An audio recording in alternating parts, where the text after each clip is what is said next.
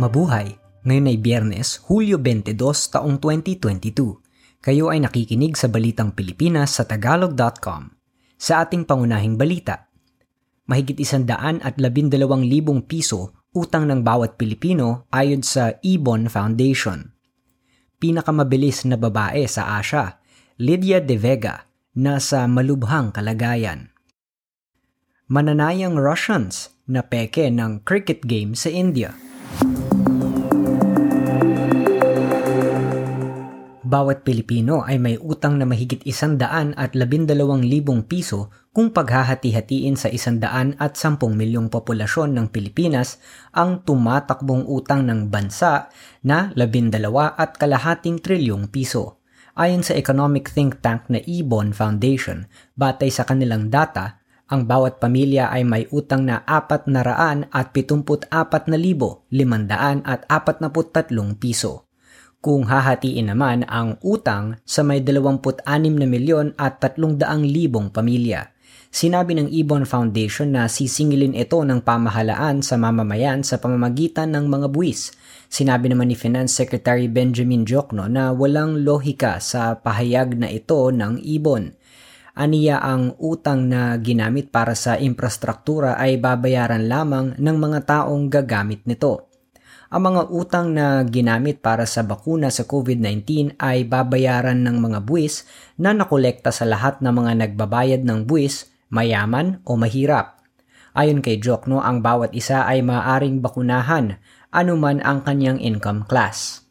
Ang utang ng pamahalaan ngayon ay nasa labindalawang trilyon at apat na raan at siyam na pung bilyong piso.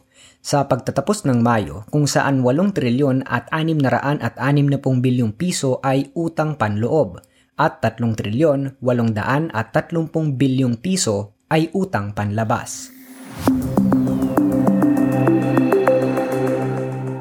Ang posisyon ng Pilipinas sa Balance of Payments o B O P ay nananatiling may kakulangan sa ikatlong buwan ngayong Hunyo habang mas maraming dolyar ang lumalabas sa bansa para bayaran ang pagkakautang nito sa labas. Sa data na inilabas ng Bangko Sentral ng Pilipinas, ipinakitang ang B O P deficit ay lumaki pa sa isang bilyon at limandaan at pitumpung milyong dolyar. Ngayong Hunyo mula sa tatlong daan at labindalawang milyong kakulangan sa kaparehong buwan noong isang taon. Ang B O P ang sumusukat sa mga transaksyon ng bansa sa iba pang mga bansa sa isang panahon. Ang deficit ay nangangahulugang mas maraming pondo ang lumabas mula sa ekonomiya kaysa sa pumasok.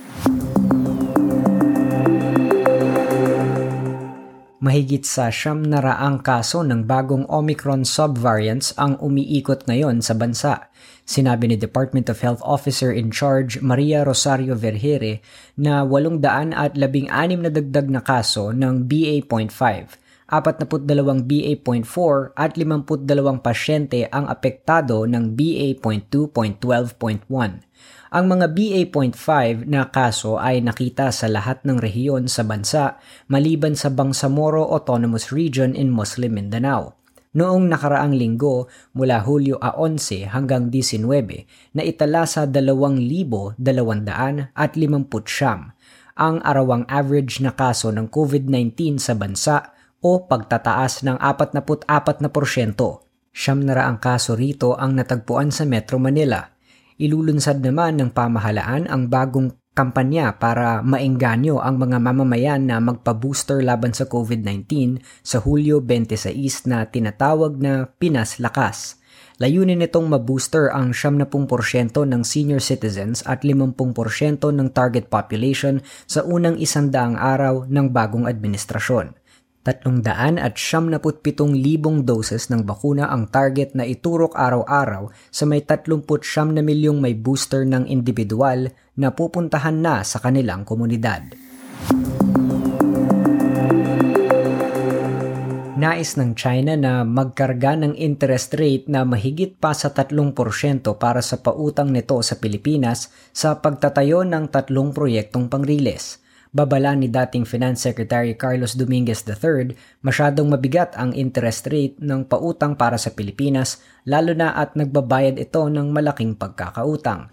tatlong railway projects na dalawa sa Luzon at isa sa Mindanao na tinatayang nasa dalawandaan at pitungput anim na bilyong piso ang uutangin sana sa China. Inihayag naman ng Department of Transportation na ang inaalok na pautang ng Japan ay may interest rate lamang na zero point one percent Kung muling makikipag-usap ang Pilipinas sa China kaugnay ng pautang, dapat nitong tapatan ang alok ng Japan.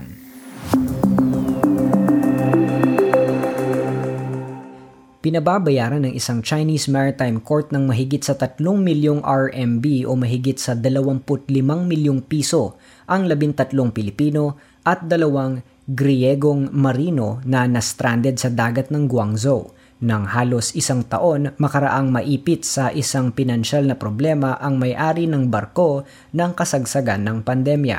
Ang mga Pilipinong mandaragat ay miyembro ng crew ng M V Angeli Power. Hindi nabayaran ng halos isang taon ang kanilang sweldo habang pinigil sa paglayag ang kanilang barkong Griego sa Guishan Anchorage simula Hulyo taong twenty twenty. Makaraan naman ang iringang pampinansyal ng tatanggap ng cargo na Guangzhou South China Coal Trade Center Company at ang may-ari ng barko na Angeliki Dynamic Investment Corporation. Sinabi ng Griegong kapitan ng Angelic Power na Sirianos na inabandona ng may-ari ang barko at nagsakripisyo ng husto ang lahat ng crew dahil walang pagkain, gamot, suporta at supply bukod sa hindi binayaran na sweldo. Napaalis lamang ang barko noong Hulyo twenty twenty-one at napauwi ang mga Pilipinong marino. Nai-auction ang barko sa halagang sixty-four na milyong R M B noong Oktubre twenty twenty-one at bahagi ng napagbentahan ang ipambabayad sa sweldo ng mga crew nito. Nangunguna ang Kingdom of Saudi Arabia sa listahan ng mga bansang may pinakamaraming kaso ng pagpapabalik sa Pilipinas ng mga Overseas Filipino Workers o O F Ws. Noong twenty twenty-one, naitala ng Philippine Overseas Employment Administration o P O E A ang apat na libo siyam na daan limamput walong kaso ng pagpapabalik sa Pilipinas mula sa Saudi Arabia. Pangalawa naman dito ang Kuwait. Sumunod ang Qatar, pang-apat ang Oman at panghuli ang Jordan. Ang mga O F Ws mismo ang humingi ng repatriation o pagpapabalik sa Pilipinas ayon sa P O E A dahil sa pagkulong sa kanila ng mga employer, paglabag sa kanilang kontrata, minamaltrato at sakit.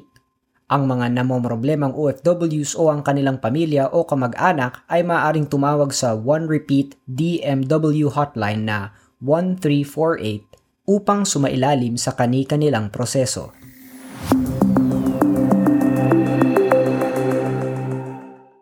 Sa ating trending na balita online, kumain lang ng chicken mommy, nalason na. Viral ngayon sa social media ang nangyari sa labing lima kataong kumain ng chicken mommy sa isang karinderya sa Barangay one seventy-two sa Gagalangin, Tondo, Maynila. Isang apatnapu't tatlong taong gulang na babaeng may disability ang nasawi, makaraang malason di umano sa kinaing chicken mommy. Nasa Tondo Medical Center naman ngayon ang labing apat pa, kabilang ang pitong bata at dalawang matanda, at ginagamot. Sa inisyal na investigasyon ng pulisya, nahilo at nagsuka ilang oras ang nakalipas ang mga nakakain ng maming inihanda ng may-ari ng mommy soup na si Joy de la Vega. Sa balita sa palakasan, nasa malubhang kalagayan ang tinaguriang Asia's fastest woman na si Lydia de Vega Mercado, bunga ng komplikasyon ng sakit na stage four breast cancer. Sinabi ng kanyang anak na si Stephanie Mercado de Konigswater na ang siyam na beses na ang kalagayan ng Southeast Asian Games gold medalist ay mabilis na lumalala. Nakita ang breast cancer ng dating atleta noong twenty eighteen at matahimik nitong nilalabanan ang sakit sa nakalipas na apat na taon. Patuloy na lumala ang kanyang kondisyon sa kabila ng pagsasailalim sa maraming pamamaraan ng panggagamot, kabilang na ang operasyon sa utak. Nanghihingi ng tulong pinansyal at dasal ang pamilya ng limamput pitong taong gulang na track and field superstar. Si De Vega Mercado ang nagtala ng national record sa one hundred meter dash sa bilis na eleven point two eight segundo na hinawakan nito sa loob ng tatlumpu't tatlong taon.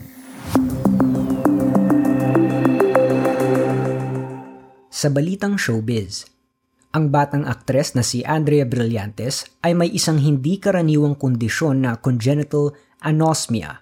Ang ibig sabihin nito, hindi siya nakakaamoy. Ayon sa kanya, hindi niya alam kung bulok ang pagkain dahil hindi niya ito naaamoy.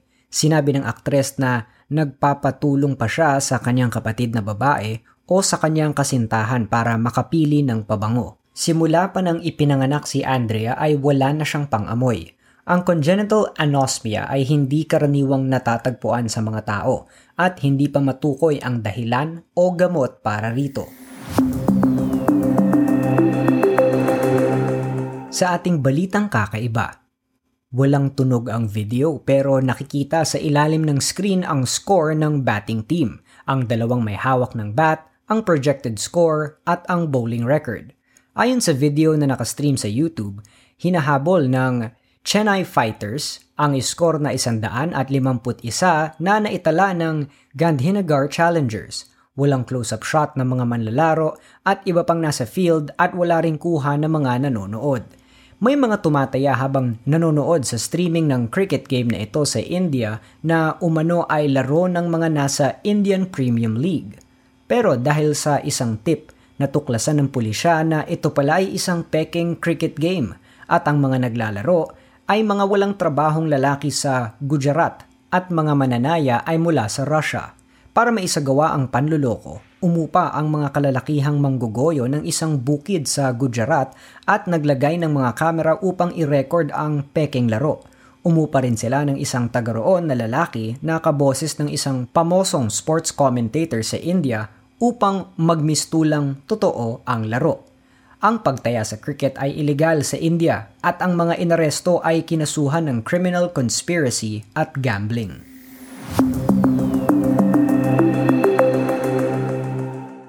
At yan ang kabuuan ng ating mga balita ngayong Hulyo dalawampu't dalawa taong twenty twenty-two para sa tagalog dot com. Basta sa balita, lagi kaming handa.